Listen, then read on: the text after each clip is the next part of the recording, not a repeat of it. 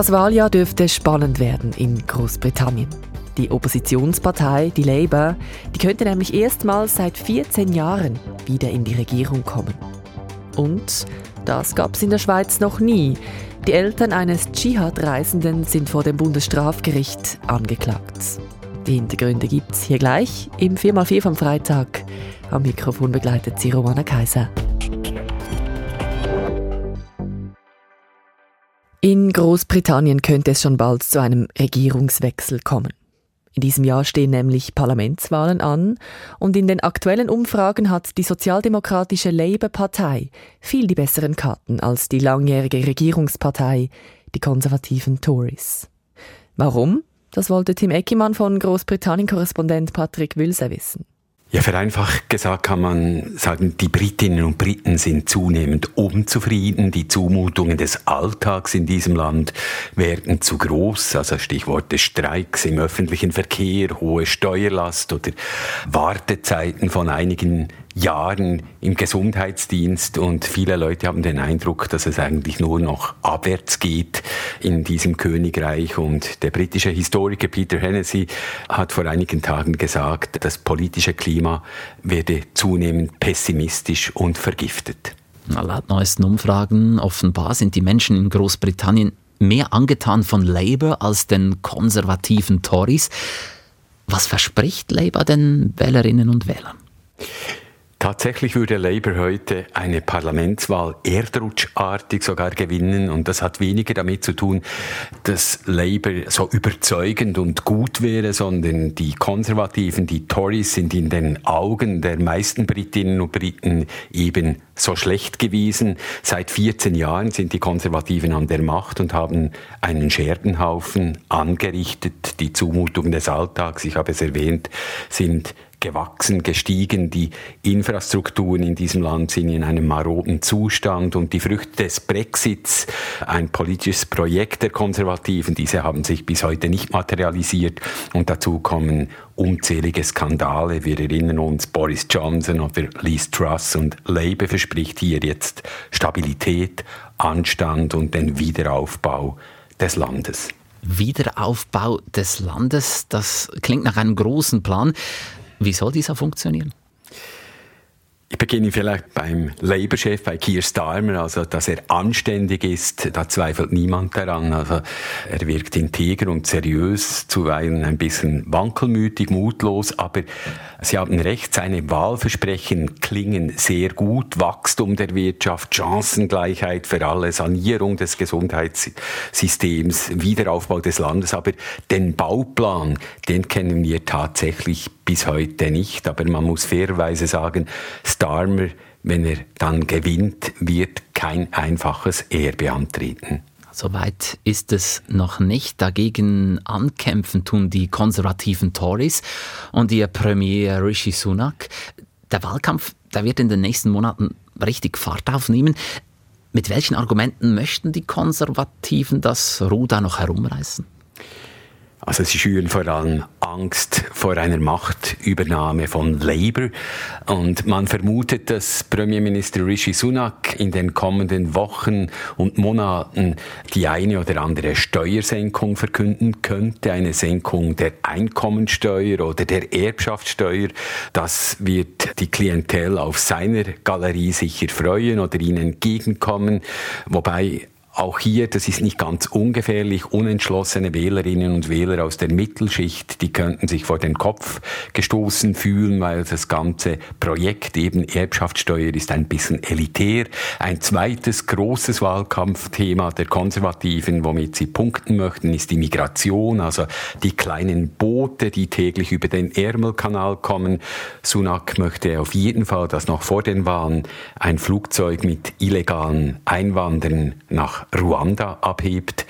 Aber es gibt dann auch noch unberechenbare Faktoren, die allenfalls hilfreich sein könnten. Ein Ereignis, eine Krise, ein Krieg, eine Pandemie. Wir erinnern uns, Margaret Thatcher hat dann überraschend profitiert vom Ausbruch des Falklandkrieges. Sunak muss handeln, das ist klar. Wie realistisch ist dieses Szenario, dass die konservativen Tories die Sozialdemokraten noch einholen und an der Macht bleiben? Eine heikle Frage. Mit solchen Prognosen begibt man sich als Korrespondent immer ein bisschen auf Glatteis. Ich halte mich an die Umfragen. Also, denn heute gewählt würde, dann wäre das eine krachende Niederlage für die Konservativen, für die Tories. Die Tories selber rechnen übrigens, Zitat, mit einem Wahlmassaker. Aber natürlich hoffen sie, dieses irgendwie noch abwenden zu können. Aber das wird wahrscheinlich sehr schwierig. Hm, es spricht also vieles für Labour und deren Parteichef Keir Starmer. Trotzdem, wenn wir auf den Wahlkampf und die nächsten Monate schauen, was könnte Starmer und seiner Partei noch zum Verhängnis werden?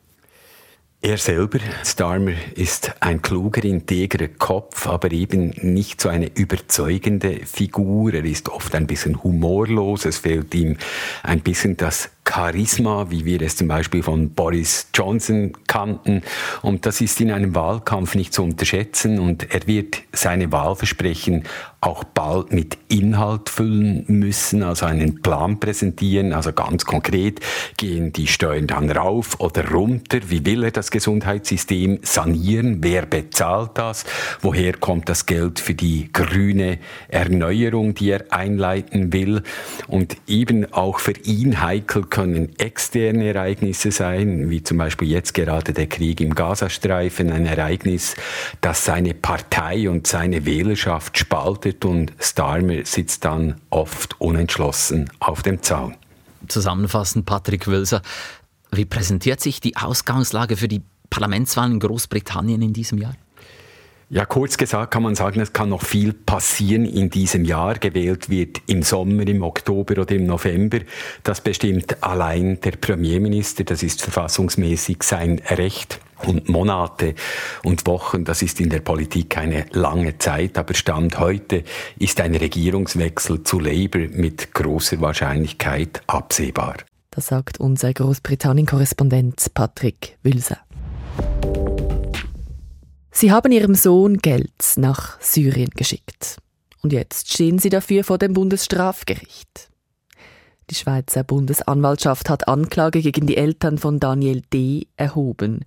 Daniel D. ist ein Schweizer Dschihadist und war bei der Terrororganisation IS aktiv. Silvia Staub hat den SRF-Fachredaktor für Extremismus Daniel Glaus gefragt, was denn den Eltern genau vorgeworfen wird. Die Bundesanwaltschaft wirft den Eltern vor, sie hätten ihrem Sohn insgesamt über 50.000 Franken nach Syrien geschickt und das im vollen Wissen darum, dass ihr Sohn eben beim IS aktiv war. Also sie hatten nicht irgendwie die Vorstellung, dass er bei einer Hilfsorganisation war. Nein, die Bundesanwaltschaft sagt in der Anklage, es war ihnen wirklich bewusst, dass ihr Sohn beim IS tätig sei.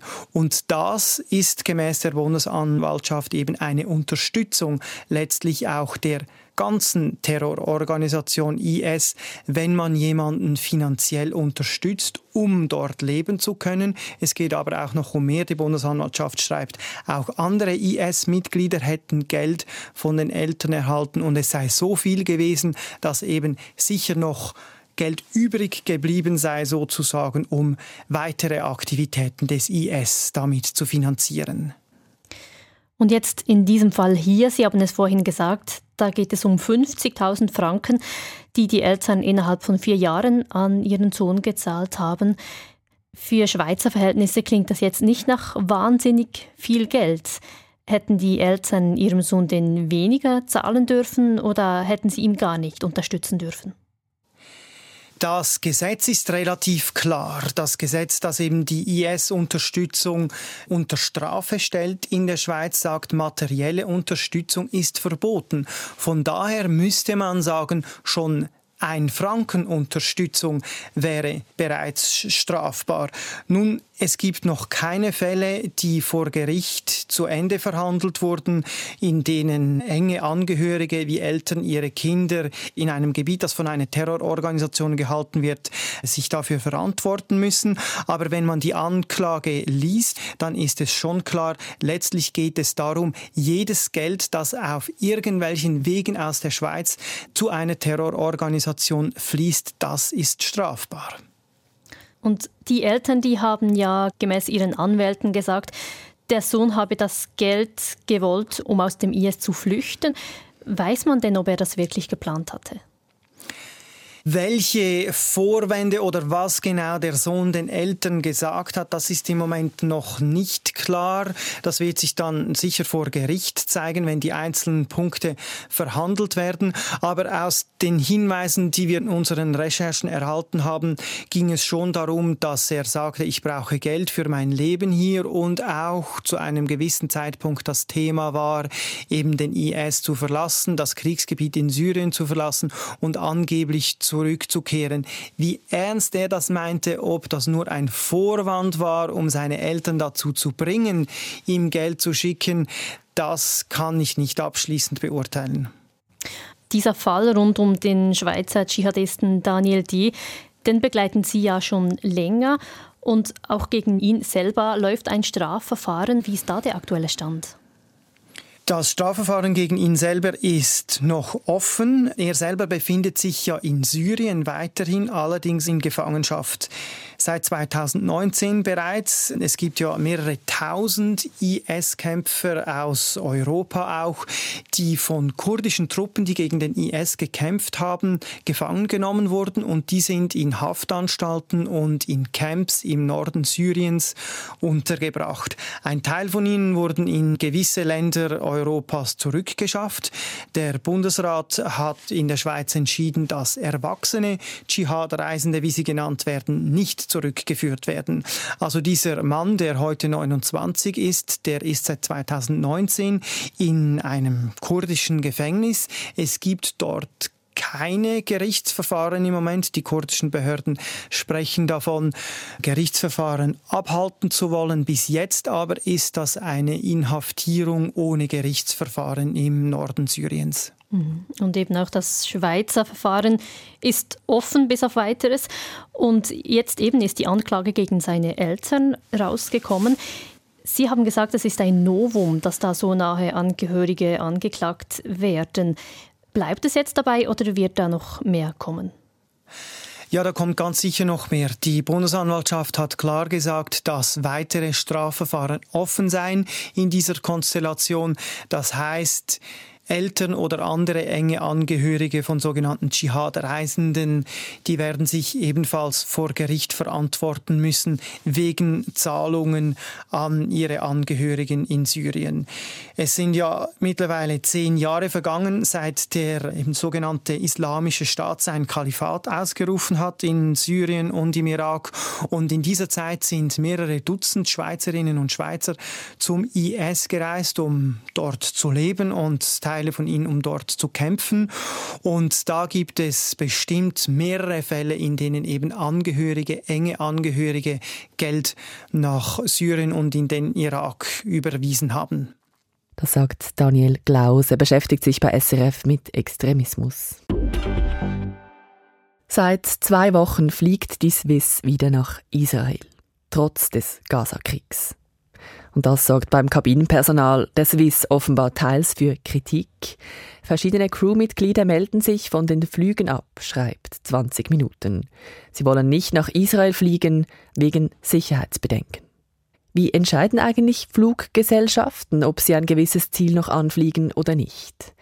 Das hat Tim Eckimann den SRF-Aviatik-Experten Michael Weinmann gefragt. Man muss da vielleicht ein bisschen ausholen. Grundsätzlich ist es so, dass Fluggesellschaften konstant eigentlich überwachen, wie es um die Situation in jenen Ländern steht, die sie anfliegen. Also sei das nun Israel mit Tel Aviv oder Hongkong oder Washington DC, weil man da immer darauf gefasst sein muss, dass irgendwo sich die Situation verschlechtert, dass es irgendwo zu Unruhen kommt. Das heißt also, man ist konstant auf der Hut und beobachtet das. Und wenn dann eben ein Ereignis passiert, sei das, dass es Unruhen, Proteste gibt in den Straßen von Hongkong oder das Kapitol gestürmt wird in Washington DC oder eben ein Krieg ausbricht, dann muss man möglichst schnell zusammenkommen, um die Situation zu evaluieren. Und das sind dann verschiedene Personen innerhalb einer Airline, von den Leuten der Flotte, also Piloten, aber eben auch Experten, die sich mit solchen Krisengebieten beschäftigen. Und dann kommt dann der Moment, wo man sich entscheiden muss, ist der Flug und damit sind die Crews und die Passagiere in Gefahr, sind sie in unmittelbarer Gefahr und müssen wir die Flüge sofort einstellen oder mit einem gewissen Vorlauf das Ende, das temporäre Ende einer Flugroute ankündigen. Mhm. Also je nach Situation entscheidet eine Airline, ob sie eine fragliche Destination weiter anfliegt oder nicht. Wie schätzen Sie das ein? Handeln Fluggesellschaften in Zeiten von diversen Krisen übervorsichtig?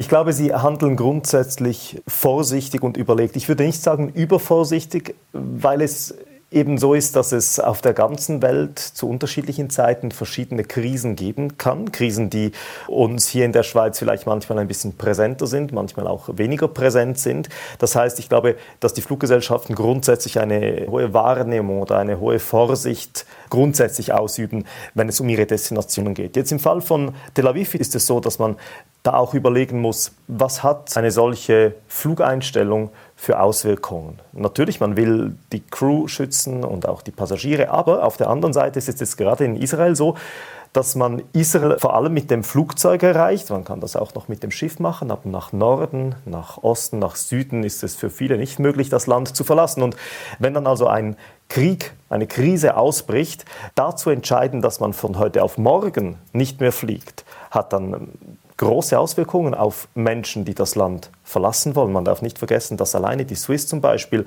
an normalen Tagen 500 bis 700 Passagiere auf dieser Strecke transportiert. Und es sind natürlich noch viel, viel mehr, die dann aus einem Land raus wollen, wenn eine Krise entsteht und vor allem die Flugtickets gehabt hätten für die nächsten Tage oder für die nächsten Wochen. Also dieser Entscheid muss sehr, sehr bewusst gefällt werden. Aber auf der anderen Seite ist es auch so, dass eben die Fluggesellschaften sehr krisenerprobt sind. Es ist ja nicht zum ersten Mal, dass ein Luftraum ein Krisengebiet ist. Mit dem Krieg zwischen der Ukraine und Russland zum Beispiel wurde auch Luftraum gesperrt oder in Afghanistan war das auch ein Fall. Also es gibt verschiedene Hotspots, mit denen sich Fluggesellschaften schon in der Vergangenheit und auch aktuell befassen müssen. Verschiedene Faktoren, die da, die da reinspielen. Jetzt haben wir davon gesprochen, wenn Fluggesellschaften ein Ziel nicht mehr anfliegen. Was für Faktoren spielen denn eine Rolle, dass eine Fluggesellschaft sagt, doch, wir können die Verbindung wieder aufnehmen, die Sicherheit ist gewährleistet? Auch hier braucht es die Einschätzung von verschiedenen Seiten. Es gibt solche Krisenteams, es gibt Experten bei Fluggesellschaften, das ist bei der Swiss nicht anders. Die beschäftigen sich mit diesen Destinationen. Die holen möglichst viele Informationen ein, sei das beim Außendepartement der Schweiz, das ja selber auch eine Risikoeinschätzung macht über solche Gebiete. Aber das kann auch sein, dass man direkt mit den Behörden vor Ort, mit den Nachrichtendiensten vor Ort in Kontakt tritt, um herauszufinden, ob man wieder hinfliegt oder nicht. Jetzt im Fall von Tel Aviv muss man sich bewusst sein, dass der Flughafen Ben Gurion International in Tel Aviv nie den Betrieb eingestellt hat. Es war auch so, dass El Al, die nationale Fluggesellschaft in Israel, weitergeflogen ist. Auch die Strecke Zürich-Tel Aviv war konstant weiter bedient. Aber man muss sich dann natürlich überlegen, wann fliegen wir wieder zurück. Und da habe ich auch von Seiten der Swiss gehört, man war sich sehr stark bewusst, dass es auch ein Bedürfnis gab, dass es also Menschen gab, die nach Tel Aviv reisen wollten, weil sie zum Beispiel Familienangehörige dort haben, die sie besuchen wollten. Und dann wird das aber nicht gleich schnell gemacht wie vielleicht die Flugeinstellung, sondern man macht das mit mehr Vorlauf, weil das auch ein Entscheid ist, der langfristig gefällt werden soll. Also man hat dann Ende letzten Jahres angekündigt bei der Swiss, dass man ab dem 8. Januar die Flüge wieder aufnimmt. Man will auch nicht, dass man sagt, ja, wir fliegen wieder, am nächsten Tag sagen wir, wir fliegen nicht und am übernächsten fliegt man doch wieder. Also man will eine Konstanz reinbringen und das scheint sehr wichtig gewesen zu sein bei der Swiss, als man diesen Entscheid gefällt hat. Aber man hat auch Maßnahmen ergriffen. Zum Beispiel tätigt man keine Flüge, bei der die Crew übernachtet in Israel. Das war bis anhin jeweils der Fall bei den Tagesflügen. Jetzt ist es so, die Crew fliegt nach Israel, lädt die nächsten Passagiere wieder auf und fliegt zurück. Also man übernachtet nicht dort, wie man es sonst jeweils gemacht hat. SRF Aviatik-Experte Michael Weinmann. Auf der Welt schwinden die Grundwasserreserven. Und zwar deutlich. Das zeigt eine aktuelle Studie, an der auch die ETH Zürich beteiligt war. Die Forschenden haben weltweit sogenannte Aquifere untersucht. Das sind Grundwassersysteme. Und dabei haben sie die Messdaten der letzten 40 Jahre analysiert und es zeigt sich, bei jedem zehnten Grundwassersystem sank der Pegel um mehr als einen halben Meter pro Jahr. Was hat das für Folgen, wenn mehr Grundwasser aus dem Boden gepumpt wird, als nachfließt? Das hat Tobias Bühlmann Hans-Jörg Seibold gefragt vom Departement Umweltsystemwissenschaften der ETH Zürich. Er hat an dieser Studie mitgearbeitet. Ja, es ist ganz einfach. Wenn man mehr herausnimmt als nachkommt, dann sinkt der Grundwasserspiegel, also das, was im Boden drin ist, ab und wird weniger. Und als Konsequenz muss man dann entweder tiefere Brunnen bohren, um das Wasser, das noch da ist, rauszubekommen, oder das Wasser versiegt irgendwann und man kann kein Wasser aus dem Brunnen mehr entnehmen. Was für unmittelbare Folgen hat es denn jetzt für die Menschen, die von diesem Aquifer leben, wenn der Grundwasserspiegel immer weiter absinkt? Ja, irgendwann wird das Grundwasser für diese Menschen versiegen. Und wenn sie in Küstennähe wohnen, dann ist es oft so, dass Meerwasser in den Aquifer eindringt und das Grundwasser auch noch versalzt.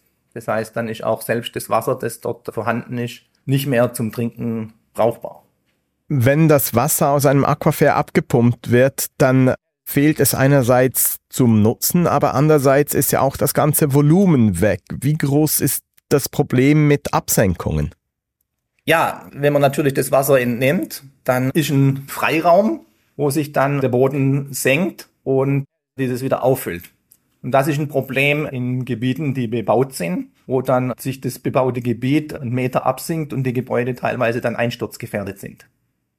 Sie haben für Ihre Studie Grundwasserdaten von der ganzen Welt zusammengetragen und dabei festgestellt, dass sich das Problem verschärft. Wie gravierend ist die Situation beim Grundwasser heute aus Ihrer Sicht? Also, dass das Grundwasser absinkt weltweit, hat uns nicht sehr überrascht. Aber mit der Geschwindigkeit, in der sich das in den letzten Jahren oder Jahrzehnten beschleunigt hat, besonders in Gebieten, die landwirtschaftlich stark genutzt sind und in Trockengebieten, das hat uns ziemlich schockiert. Weshalb hat Sie denn diese Beschleunigung derart überrascht? Ja, es ist bekannt, schon seit längerem, dass die Menschen das Grundwasser überstrapazieren. Und wie beim Klimawandel auch, die Reaktion der Politik und der Gesellschaft auf das Absinken ist nicht besonders dringend. Aber dass sich das Ganze sogar noch beschleunigt und man nicht auf die bevorstehenden Probleme reagiert, das war so das, was uns ziemlich gewundert hat.